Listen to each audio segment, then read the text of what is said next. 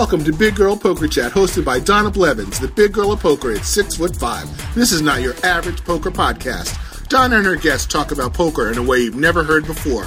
Listen in and learn about how to play the game and how to win at life. Find show notes for this show and more great content on the blog at biggirlpoker.com. Well, hello, this is Donna Blevins, poker mindset coach, and I am here today with Maria Ho, and I am one of her biggest fans. Hi, Maria. Thank you so much for coming on with me today. Hi, thanks for having me. I'm really happy to do this. You know, we were talking before. I said, Maria, do you remember when you and I spent a lot of time in the bathroom together, in the restroom at the Rio in 2007? Because that was, Maria, that was your first really big tournament success when you finished as the last woman standing in the main event in 2007, wasn't it? Yeah, uh, that was definitely by far, you know, the biggest buy-in tournament I've ever played and, you know, the best finish and best cash I've ever had to date. I was kind of regretful that we didn't talk to each other, but you and I were both focused on our game and I busted out as as the fourth woman standing and and I must admit I was I was envious of you, but you know what? You and I share something in common. And I didn't know this actually until I was prepping for this interview you and I been, went out with the same hand, ace ten. oh God, that yeah, that hand might, that hand might haunt both of us forever. Then. you you had a a much better story about it because mine I simply lost my courage. Have you ever experienced that yourself? Oh, absolutely. And, and you know, it's it doesn't even really go away. I I can't I can honestly say that you know, even though I've obviously played a lot more tournaments since then, there's just times when, you know, you know it's the right situation to pull the trigger. You know that there's a play to be made in a certain hand. And you know sometimes you you just lose the guts to kind of do what your instinct is telling you to do. And you know obviously there's always a lot of regret associated with that because you know, in poker, one hand can completely change the outcome of your entire tournament. So it, it's definitely still a problem that I have. So how do you how do you deal with that when that when that fear because I know it makes us feel weak you know we we we're hard on ourselves when we do that. How do you deal with that? How do you how do you amp up your courage? Uh by drinking alcohol when I play. No um Yay! you know what? Listen, I'm I'll, I'll be the first to admit that I have had an alcoholic beverage or two at the tables, and actually, sad enough, it does help. But no, to be honest, I think it's just about trusting your instincts more. And I think what I've done that I think is really helpful is, you know, I'll, I'll play some lower buy-in tournaments or, you know, some home game type tournaments for fun with my friends where I know that I'm not as worried about the money that's on the line or the stakes that we're playing for. And then I, and then I use that tournament kind of as practice where I tell myself, you know, before I go in to play this tournament, okay, I'm going to follow my instincts every single time. I'm going to do what I think is right given the situation every single time. And it just kind of gives me that, that practice in terms of, you know, feeling out what my gut's telling me and following through with it. And, you know, it's in an environment where I don't feel that dumb when I'm wrong, you know? I think that that's excellent advice. That's one of the things that I've recommended to my poker coaching clients as well. And I'm glad to hear it from you. I mean, I'm just beaming to be here with you today because because you've had such an amazing track record. How many times have you cashed in the World Series? In World Series events? Wow, you know, I think it's I think I'm up to uh, 17 I want to say. I Wow. I, it's not that I have so many that I lost track, but I did actually have a really good year at the series in terms of cashes, so I, I got a little mixed up there, and I'm not really sure where I'm at, but something in that neighborhood. uh, that that is so impressive. How how many times during the year are you playing in tournaments? Now you're talking about playing in the smaller buy-in tournaments. What do you consider a major event? Um, you know, that's a really good question. I, I think that you know, it kind of ranges. I think before pre Black Friday, I would consider a major event something, you know, that's a televised tournament, something that was, you know, five thousand dollar buy-in and above. But you know, since Black Friday, a lot of the different tournament um, circuits have scaled back on, you know, the amount of the buy-in, et cetera. So, you know, now I don't really gauge it so much by, you know, whether it's televised or by the amount of the buy-in, but I just kind of gauge it as, you know, runners and, and the, the field in terms of skill level. So, you know, I, now I consider, you know, obviously a World Series of Poker circuit event, even though, you know, it's not televised and, and it's you know fifteen hundred dollars, I still definitely consider that a, a major event, and I would be happy to win that. Obviously. Okay, so what are you looking at? Let's talk about game selection as far as tournaments because this is something that people are all the time asking me. And how do you how do you you're looking at one that you can have uh, more people, a higher buy-in, so that your purse is going to be good. Is that what you're looking for? Yeah, you know, I think especially po- post Black Friday, it's all about finding really good value in live tournaments because, you know, just the field size really shrank since then. And so people aren't just, you know, putting up that kind of money to play tournaments anymore. So you really just have to go to places where, you know, poker is still a little bit underdeveloped in certain parts of the country and the world as well, of course, but in the United States, there's definitely still places that I consider a little bit behind on the poker learning curve. And so I will travel, you know, to somewhere a little bit more remote just to play in a tournament if it has, if it means it has better value because there's weaker fields. And so, you know, that's definitely a consideration for me now. I, I agree with that because I've always said people who say, "Boy, I want to play with the best players in the world," and I say, "No, I don't want to play with the best players in the world because I would be the fish. You know, I really want to play where I can be one of the strongest players at the table. Yeah, absolutely. And and I think that that's the problem associated a little bit with poker and the community is there's a lot of ego in poker and and I understand where that comes from because you have to be confident in your game and and confident overall in order to be a winning poker player. I think that's very important psychologically to believe in yourself and to have faith in your game and to know that you know you're you're you know what you're doing when you're sitting down at a poker table but I also feel like when it's on the extreme end of the spectrum it tends to make poker players feel like they have to play the biggest buy-ins against the toughest fields. And if you're looking at this as a, a, way to make a living, as a job, then you have to realize that there is something, you know, that that feels great about being able to beat the best. But if you're really trying to do this to put food on the table and to, you know, make a living out of, then it's not all about, you know, who who's playing the bigger buy-ins and who's able to beat the best because everybody knows that there's a winning group of poker players that are all very very good and there's no reason you know for us to fight each other. You're talking about it, the poker players at the top about and i think it's really interesting you're talking about um picking tournaments if you if you want to you know make a living at it. And i think that's something i would like to talk about because there are many people who come to me who say you know, I really am, you know, part-time poker player, but I would eventually like to make a living at it. And this is, you know, what would you recommend for those people? I think that in order to transition uh, from playing part time or you know recreationally while you know having a, a nine to five or actually still having another full time job, I think it's a it's a difficult transition to make, and I think there's a lot of factors involved to, for you to really know if you're ready. I think that um, what I did because obviously I, I started playing poker when I was still in college and so I was playing poker on the side but you know going to school was my full-time thing and it was really about knowing you know that you have the proper bankroll to sustain the fact that if you're used to getting a paycheck every month, you have to understand that poker might not work out that way for you.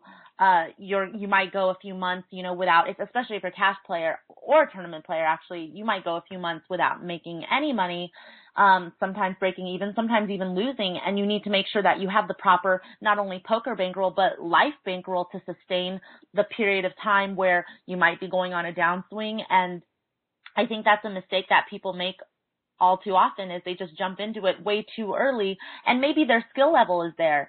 But even if your skill level's there, but your bankroll isn't right for the situation, you know, you're really not giving yourself the proper chance to make it because poker is obviously a game where skill will prevail over the long run. And if you don't have, you know, the cushion as far as, you know, being able to pay the bills as well as being able to stay in action, to to sustain playing, then you know you you're not really giving yourself a decent shot at it.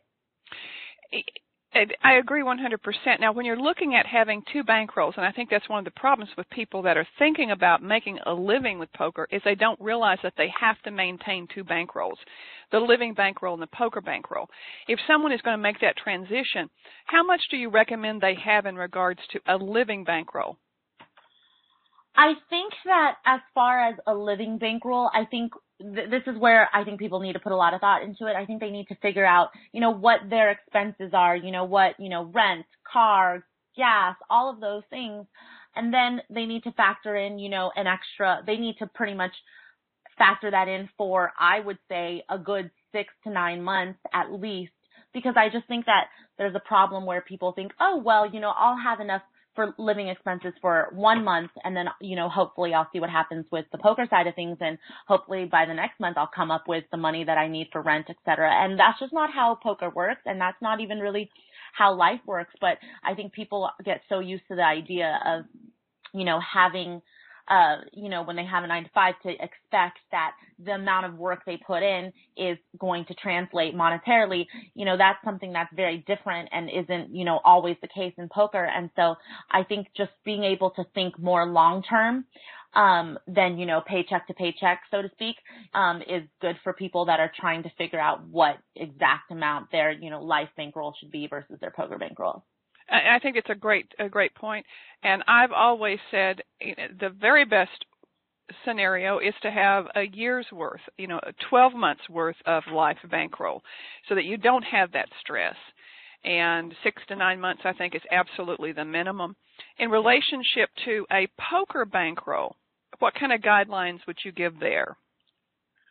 It depends a lot on what kind of games they're playing.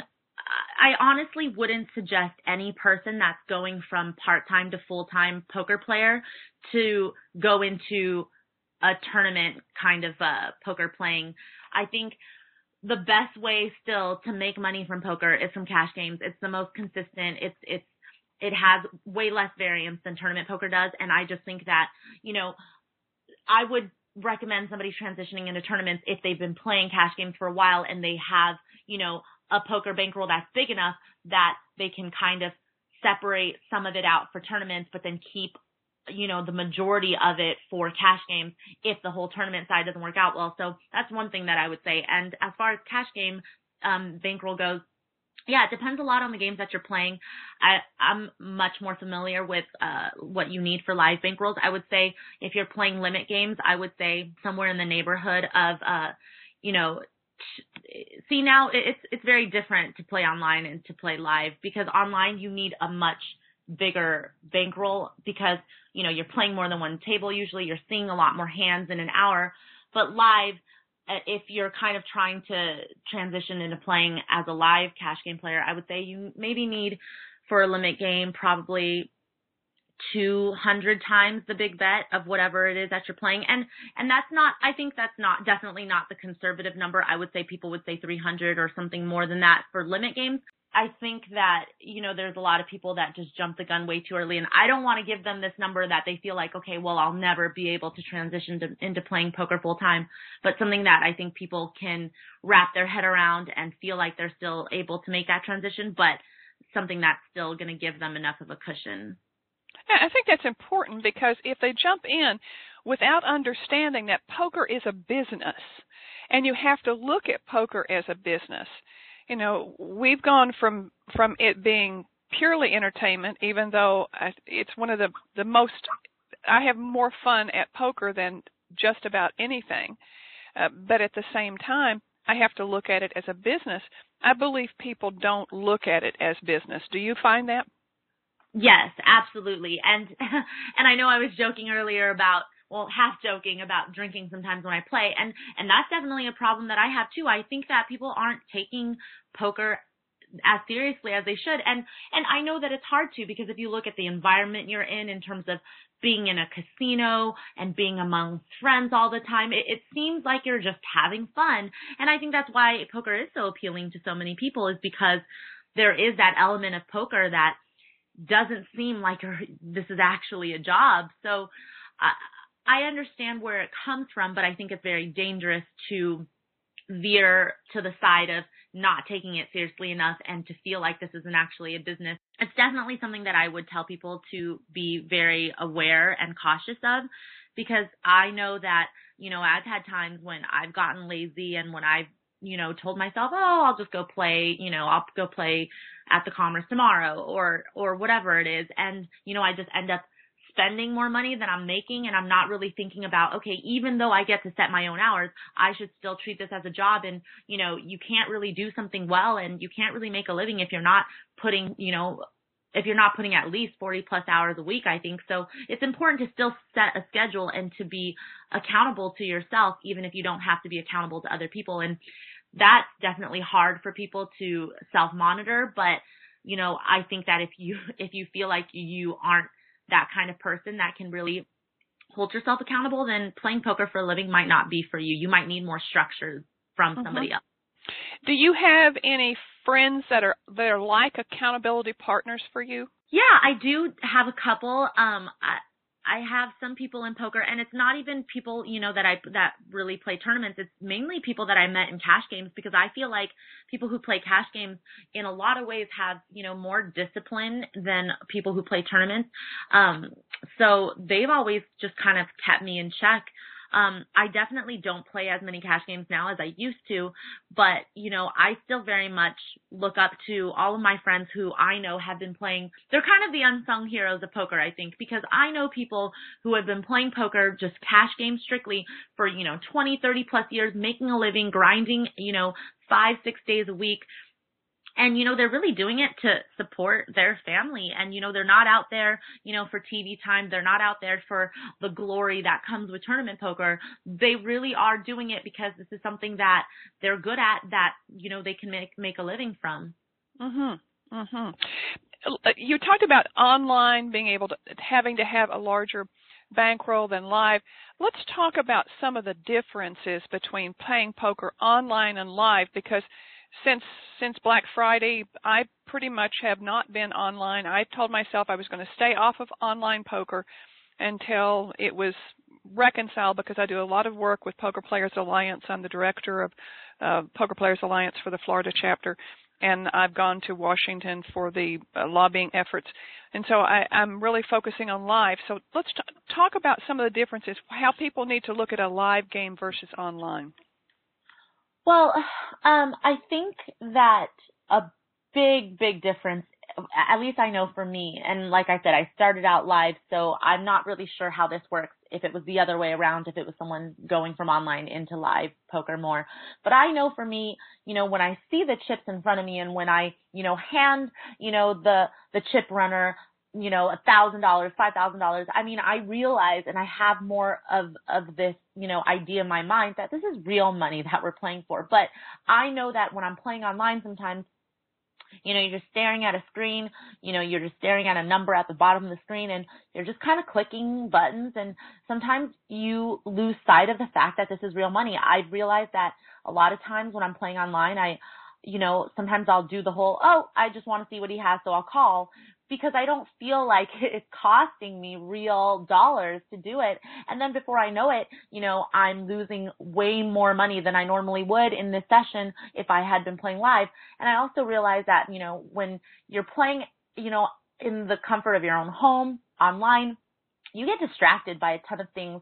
You know, I'll, I'll start watching TV, I'll start, you know, surfing the internet sometimes I'll be on the phone and I'll be playing my, you know, a couple tables and, and then I'm like thinking, what am I doing? I, I'm totally not focused.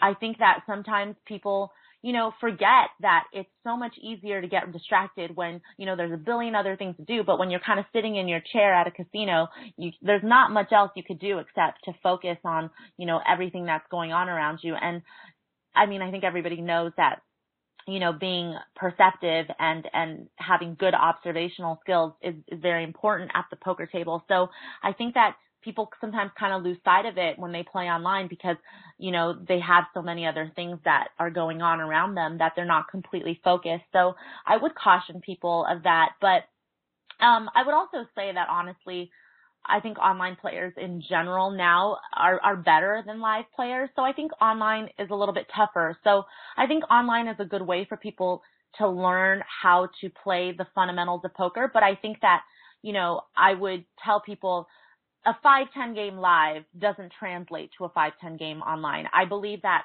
a 5-10 game online is way tougher to beat than a 5-10 game live. I would almost say that, you know, it's more like 50 cent a dollar online would be the equivalent of $5, $10 live in terms of the players that you're playing against, um, in, in, as far as skill level goes. So I think, you know, there's a lot of differences between online and live that I think people aren't that aware of. They kind of look at it like, oh, well, I'm just playing poker, right? There's not a big difference. But as everybody knows, there's a huge difference between, you know, cash game and tournaments, between no limit hold'em and limit hold'em. And, you know, the same goes for online and live. I think they're two completely different beasts. And so I, I wouldn't, you know, ever recommend somebody who, you know, might do well in a 5-10 game at their local casino to, you know, go online and just jump into the 5-10 game there because I don't think it plays the same at all.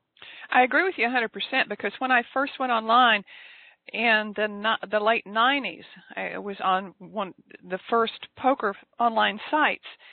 Um, I thought, well, I'll I'll go ahead and and I was playing 2040 limit, and I thought, well, I'll I'll do that online. And at the time, very smart people said, no, you want to do three six limit online. And I said, what? and it was it was absolutely the case. It was absolutely true. You know, a three six game played very fast, and it was very profitable. Uh, you protected yourself some in relationship to your bankroll, and people didn't expect it was going to be good play at all, and you could pick your tables uh, in those days. Um, it was very exciting. Tell me why you believe that online players are better than live players today. Well, there there are a couple reasons. I think um, and I believe I forget who, but you know, one of those young online, you know, poker geniuses had said, you know, oh well, in two years' time, I've played more poker than Doyle Brunson has played in, you know, all of his years of playing. And you know, I'm not saying that necessarily makes him better than Doyle, but it's but it is true that you know, in terms of the learning curve and in terms of how many hands you get to see, how many different scenarios play out and, and all of those things, you definitely get to see all of that and experience all of that in a much shorter amount of time now that online poker is available.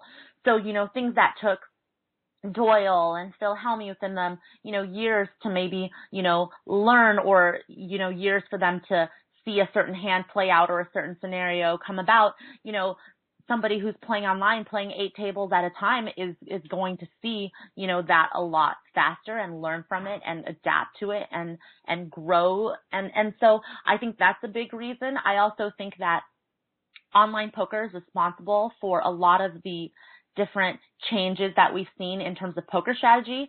I mean, poker is a game that is constantly evolving and there's never, you know, a ceiling to, you know, how much you can learn or, or a time when you're going to know it all when it comes to poker.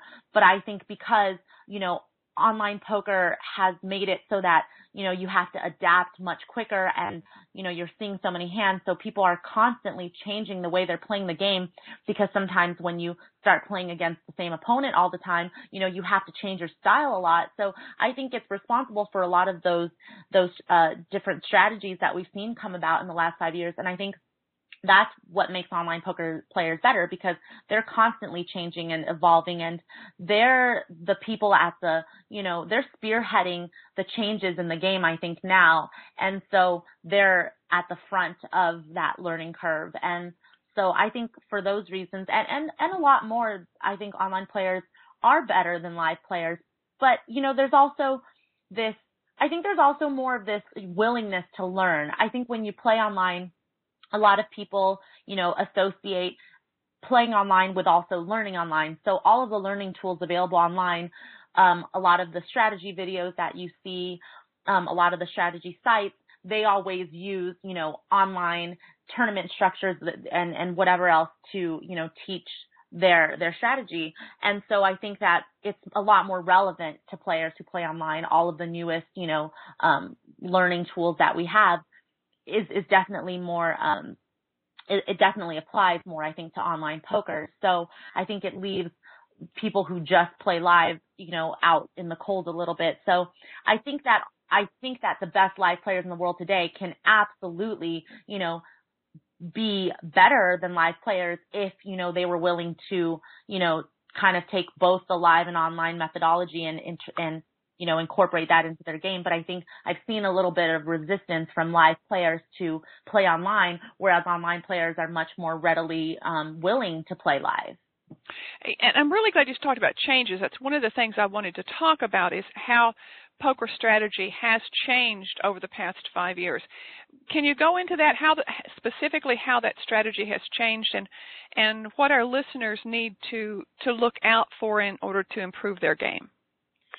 Well, I think a big one is for, in terms of tournament wise, online tournament structures are much faster than than live tournaments, and usually the structures aren't as good. the The stacks are a little bit shallower, so there's a little bit less play post flop and a little bit more play pre flop, which I think has made the math that much more important. Math has always been, you know, important in terms of you know where poker is concerned, but I think, you know, in a live arena, and you know players, you know, five ten years ago, they they knew enough math in terms of, you know, calculating pot odds and, and all of that stuff and figuring out what your outs are. They knew enough to get by. And then I think they, a lot of them were more focused on things like live tells and, and things like that. And I'm not saying that that's not important, but I'm saying that, you know, when you play an online tournament structure where there's a very, very, uh, specific way to play in terms of pre-flop that makes your play unexploitable and makes your play, uh, you know, um, makes your play, I guess, the right play given the situation. That's a lot of that is math based. And so there's a lot of players online that are making these decisions based on charts, based on math that, you know, they've figured out, you know, what is you know, there's probably like a range of like what's the best play and it's it's very specific and very tailored to that situation. But I think that it's made them focus on the math more, which is is now very, very important because I think I think people are saying now all the time, okay, Phil Hellmuth is obviously a good poker player, but he fundamentally does some things that are very bad. And that's what a lot of people say about a lot of the, you know, older school players, if you will. And so I think the problem comes from there wasn't so much of a focus um, before five years ago on the fundamentals, on you know, you know, exact math and and how to apply it properly. You know, everybody was kind of you know ballparking it and whatever. And so I think that now you see a lot of people saying that online poker players have, you know, this better grasp on the fundamentals of poker. And I think that's, that's definitely been a big reason why the strategy in poker has changed in the last five years. I think there's been a shift to, you know, a little bit more math based. And I think people are starting to realize that if you don't have a strong fundamental, um, in terms of, you know, math and, and math and whatever else, as far as playing poker goes, you're not ever really going to reach that top level. Whereas before, I think people could kind of skate by a little bit easier and you can still be a winning poker player, but you know, that's also because your opponents were probably worse at the things that you're kind of bad at already. Yeah, and I agree with you 100%. Pot odds and math, even though I was always really good at math, eh, I, I resisted it. It was a very big hole in my game for many years. I resisted learning it. And when I finally said, okay, I'm going to learn this, and I'm going to figure out how I can use it for myself. Even though I was good at math, for some reason, every time I read something on pot odds or or the the the math that was used in poker, for some reason I would just glaze over. So I literally sat down over a two month period and figured out for myself and I realize it doesn't take two months to learn it, but when I said, you know, I've got to, I've got to do this myself until I can understand it and it, it, all of a sudden it was like the fog cleared. It became crystal clear. It's a, it's astonishingly simple. It's not as complicated as people make it. I think it's just pr- always been presented as such a difficult thing because people are afraid of numbers. Right, right. And that's and, and it's kind of like what you said. I think it's easy to be resistant to it and kind of rely on other things that you know maybe comes a little bit easier to you or you're definitely good at. But I think that people are just doing themselves, you know, a huge disservice if they don't at least try to, you know, learn the fundamentals of of math in poker because that like you said it it ends up making a huge difference because there literally are situations in poker that come up where nothing else matters but the math it literally you literally it doesn't matter how strong of a live tell you have on somebody if the math makes it a hundred percent wrong in that situation then you cannot make that play you know mm-hmm. so Absolutely. Now let's talk about this hyper aggressive players that have evolved today. What tips can you give our listeners about playing against these types of players? That's such a great question because, you know, that's definitely a part of my game that I had problems with, you know, in the last year or two as, like you said, these hyper aggressive players have, you know, been coming uh, more and more, you know, prevalent in the game. I, I feel like you know, I started out as a live player, so that hyper aggressiveness, that that fast, you know, four bet, five bet, pre-flop, re-raise, you know, play, that wasn't really ever a part of my style, and that's something that I've kind of had to, you know, incorporate into my style to keep up with these very, very aggressive players. And I think that the tips that I would give people is, are, um, you know, one, I think what they don't realize is to do sometimes is play back at them one time and they'll stop doing what they're doing. I wouldn't say obviously that it will all hence all hyper aggressive players, but I've found that, you know, and I'm not saying, you know, go guns blazing, like trying to, you know, outraise them. I'm saying, you know, find a good opportunity where maybe you do have a good hand, but maybe you don't. And, you know, but just find a good situation where, you know, you, you can, you know, four bet them or five bet them and and you'll notice you know once you know I, I think human nature a little bit as sad as it is is you know you kind of pick on the weaker people so i think that once you kind of take a stand and show your opponent that you're not weak you'll be surprised as to how much they let up on you and how they'll just shift their focus to another player at the table. So that's definitely one thing that I realized. I don't have to be, I don't have to, you know, raise them more than more times than they raise me. Sometimes it really only takes one time and they'll kind of shut down. But another thing that I've noticed too is I think that, you know, if you kind of if you kind of assert yourself in terms of maybe not even playing back at against that specific opponent that's making it very difficult for you, but kind of taking charge in terms of, you know, some of the other players at the table. If you start, you know, maybe picking on the weaker players that you know you know that you can kind of raise out of pots or you know bluff out of pots or whatever i think that really good players will take notice of that and then even though you know you aren't playing back at them specifically i think that the hyper aggressive players will take note that you know in certain situations you're not afraid to you know make big plays and i think that they'll also you know take that into consideration the next time that you know it's it's between them trying to, you know, be aggressive towards you or maybe somebody that they perceive hasn't really played back as much. Oh, I think those are great points for sure. It, uh, since you are predominantly a, a live cash game and live tournament player, how do you suggest players prepare for live cash games, live events? I think that, you know, going back to what we were saying about, you know, treating this as, you know, a business or a job, I think, you know, taking it seriously, I, I think that's the biggest, uh, biggest tip that I could give people in terms of how to prepare.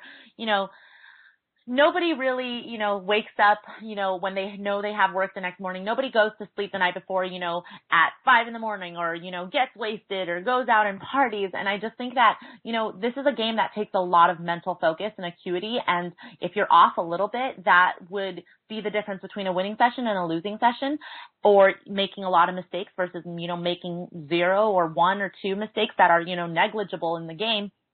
And so I think uh, you know, I realize I play horribly when I'm tired. And so when I know that the next day I'm going to be playing, you know, a tournament that's going to take 12 hours, um, or playing a cash game session that might last, you know, eight to 10 hours, I really make sure that I get a good night's rest the night before. I make sure that, you know, I'm not out late. I'm not partying. I'm not doing things that is going to get in the way of my ability to mentally be on top of my game.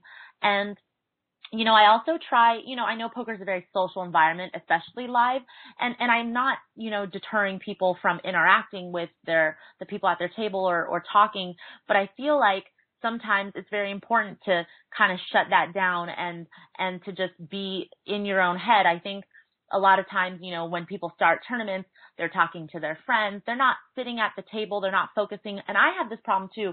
Sometimes in the middle of tournaments, I will walk around and I'll go talk to people or I'll go check on other people's stats. And it's just a lot of extraneous, unnecessary things that I don't need to be doing when I could be sitting at my table and even if I'm not in the hand, paying attention to how my opponents are playing against one another. Because I think people have this tendency once they're not in the hand themselves to kind of, you know, not even be paying attention to what's going on at the table. And I think that's a very, very, uh, that, that could definitely cost you. Oh, absolutely. It's one of the things that I first focus on with my coaching clients is telling them that when they're out of the hand, that's when their work really begins. Mm-hmm. That's when you must pay attention to what other people are doing. And I know one of the things I tell them is that the night before a game, I want you to be at you know at your hotel. I want you to get there early. I want you to get get if you're going to a big event that's going to last several days. I want you to get there a day early so that you can rest for it. And then if the event starts at, at noon the next day, I want you to be in your hotel room at 10:30 at night. Spend an hour and a half preparing so that you can, you know, have breakfast brought to you in the morning at nine o'clock. And, and, and I know you and I both were in, in 2007 during the main event. You know, I, I talked about it to the begin with. We were we were, we passed each other in the restroom, and when it got down to only only four women left in the main event, you know, there was virtually nobody in the restroom when we got there, but you and I both like kept our focus. We we were it's not that we were we were shying away from each other, but we were in our own heads and we were really focused on our game. And I remember that so much. We had our phones and we were talking to who we needed to talk to, and we were keeping into our game even when we were away from the table. And I believe that that's one thing that people need to do with their game is to stay focused when they're at the table, when they're away from the table, and to keep from letting that social aspect of the game drain them, drain them of energy. Definitely. Um, let's talk about table image. You are an absolutely gorgeous woman, and you are welcome. And you know, how does that affect your game? Um, you know, I, I, I find that just being you know, a woman at the poker table, even now when I think it's just much more, you know, definitely still not the norm, but I think that, you know, you see more women playing poker now than obviously you ever have before. But it's still amazing to me how, you know, shocked or surprised people seem by it. And, you know, I only, I only get two kinds of people in terms of how I think they're perceiving me at the table. I get, and they're both, you know, on opposite extreme ends of the spectrum. One end, I get the person that you know, wants to play hard against me, wants to try to bluff me, thinks I'm the easy target, you know, and is always kind of gunning for me because, you know, I'm a female and they always assume that because I'm a female, I don't know what I'm doing. And so they're always targeting me. Or I get the kind of person that, you know, wants to play nice with me because I'm a girl because I don't know, maybe they think I can't handle my own at a poker table or what, but you know, they're always being nice or, but almost in a condescending way where they're like, okay, well, I'm going to check, sweetie, like, and, or like, you know, just, just little things like that where, you know, they don't play very hard against me. I don't feel like they're out to get me, but there is something about them soft playing me where they kind of expect that I soft play them back then. They don't expect that a female's gonna, you know, you know, bluff them then if they're nice to them. So it's very, it's very strange to me that, you know, those are kind of the main two prevailing groups of thought in terms of how people see me as a player because I'm a woman. But I've always, you know, I've always used that to my advantage. I'm I'm never one to, you know, take being a woman at the poker table as being anything but an advantage. I think a lot of times people will say, you know, I I know I talk to women actually that say that they've been intimidated to, you know, go play in a casino environment because they feel, you know, like they're the minority and they don't feel that comfortable and they feel, you know, just out of place and they're not really sure, you know, how to act or how to be. And, you know, I always tell people that, you know, poker is a game where there's no inherent advantages I'm sorry, disadvantages to being, you know, one gender over the other. So I think being female as long as you know how to exploit, you know, the the way that your opponents are playing against you, I think that it's it's everything but a disadvantage. So, you know, I've always just I, I think I just I remember one time specifically there was somebody who was at my table and I had pocket kings and they had aces and they were kicking me under the table and I still ended up calling them, calling their all in pre-flop and then they got so angry at me after and they were like, I was trying to tell you I had aces. And then I just, it just made me realize, you know, that's not the way I want to play my game. I don't want to, I don't want to have I'll take my, you know, I'll take the advantage when somebody gives it to me, but I'm not going to have an unfair in terms of somebody wanting to tell me their hand. I'm still going to play correctly. But then I realized that there's a lot of other subtle things that people are doing, you know, because I'm a woman that I feel fully is within, you know, my rights to take advantage of and fully within, you know, the legalities uh, of keeping the game, um, you know, of uh, just keeping, you know, the honesty and the integrity of the game. And so I've never felt bad where if somebody's going to soft play me, you know, someone's going to be like, okay, well, I'll check to you because you're a girl and I'm not going to bet my hand. Sure, great, I'll take it, but don't expect that I'm going to check to you when I have a hand, you know? So I, yeah, you bet. Check to me if you want to, but don't don't expect reciprocation. Right, right, exactly. And so, you know, I just I I think that I've I feel like I've been able to kind of navigate those waters a little bit better than, you know, some people have, but I think it's just it just comes down to you know, using whatever however your opponents perceive you to your advantage. And so whatever that may be, if they're bluffing you a lot or if they feel like you're an easy target, you know, they're then slow play them, then find the opportunity where they're just going to be trying to bluff you and you have the hand and you're going to be able to, you know, extract a lot of chips because, you know, that if you check to them, you know, they're always going to bet because you know, that they always think that, you know, you'll fold and, you know, you just take advantage, uh, of the way that they perceive you and the way that they're playing against you. And I feel like, you know, it's definitely worked for me. So. Well, I have two more questions before we go. The first one has to do with some guidelines for chip acquisition, you know, speed of playing in tournaments. That's something that, that I believe most people don't have a grip grip on. Any suggestions, any recommendations, any any clues that you can give that will help people with acquiring chips or speed of their tournament play? So, are you saying that you feel like people? I'm I'm uh, I'm a little bit. Uh, well, I I think that a, a lot of people when they when they decide that they want to start playing tournaments, they're they're either one extreme or the other. They're either too aggressive mm-hmm. or they're simply too tight. Okay. Okay. Um, yeah, I, I feel like that that's definitely true. I think a lot of people they they either come into a tournament thinking, okay, well, I'm gonna get a lot of chips or I'll be out early, or there's the people that, you know, are playing so slowly and being so patient and not really creating opportunities for themselves and just waiting for opportunities where they, you know, end up blinding out or where they end up having a stack that's so short that they're really limiting their play and their ability to make plays. So I think that uh, as far as, you know, bigger buy-in, good structure tournaments go, I think that it's very important before the ante stages to, you know, play a little bit tight on the tighter side to take that time when, you know, the blinds are, are, are small and, and you don't really, you're not playing for a huge pot in terms of, in, in terms of relative to your stack size, um, to your starting stack size.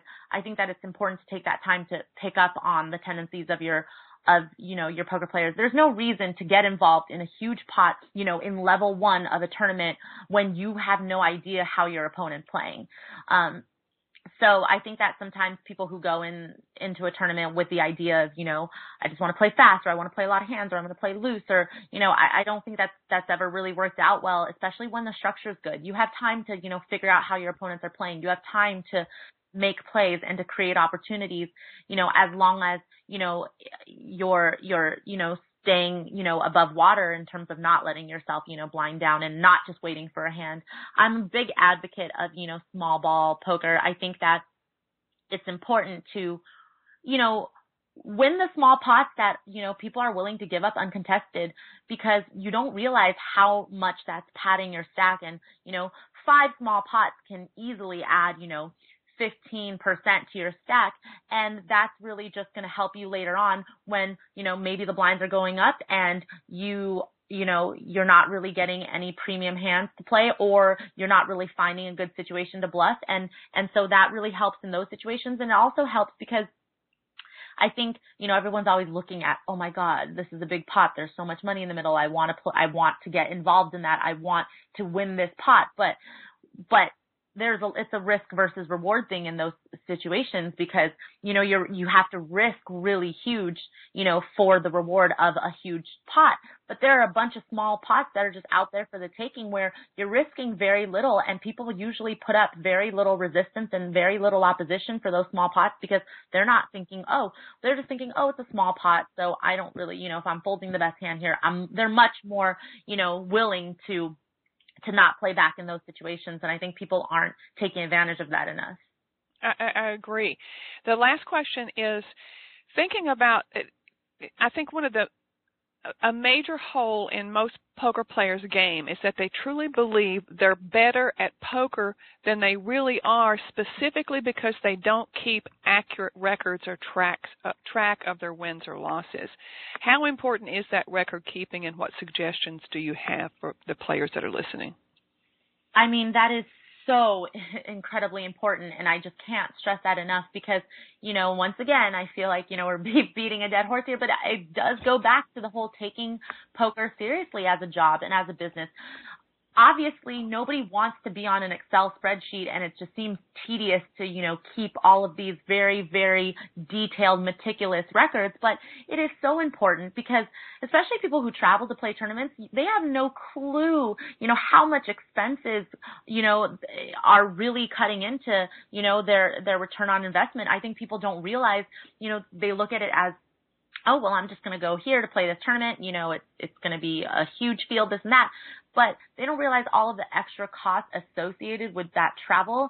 And then you know you come to realize that you can't really sustain you know traveling for poker tournaments etc so it's really important from that standpoint to keep records. But like you said it's even more important to to you know keep track because sometimes yeah you do you get this misconception. You you know go play a cash game session and you know, you win, you know, you win $10,000 in one session and you're like, oh my God, this is great. I made more money than you know people can make in you know six months but then you don't but then you start you know having a losing session of 500 here 300 here and at first they're just saying oh well you know i just lost 500 so i'm not going to write that down because i just won 10,000 you know last week.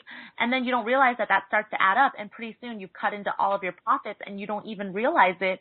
And then you know maybe it's time to move down bankrolls. Maybe it's time to you know start you know reevaluating your life expenses or whatever it may be. But i think people who aren't on top top of record keeping are not making these small little adjustments that is going to benefit them in terms of making sure that they're always they always have the proper bankroll at all times and making sure that they're managing you know all of the other expenses associated with their lifestyle or or playing poker or whatever it is um that's really you know keeping them from you know holding on to a lot of their winnings. Absolutely. Maria this has been absolutely fabulous you're you're very forthcoming and very giving. I want to thank you very much for being with us today. Thank you so much for having me. This is great. You asked me uh, some so many great questions that a lot of people, you know, I think I I, I love nothing more than to you know help people who want to become professional poker players do it, but I want them to do it the right way. And you know, thanks for giving me this forum to you know share that with everybody. Well, uh, you know, would you do this again with me? Oh, absolutely. This was great. Absolutely. Well, this has been Donna Blevins, your poker mindset coach, along with Maria Ho, one of my absolute heroes in poker. Um, uh, she finished at the last woman standing in the 2007 World Series of Poker, and uh, I, I now know that she and I both busted out with Ace 10. yes.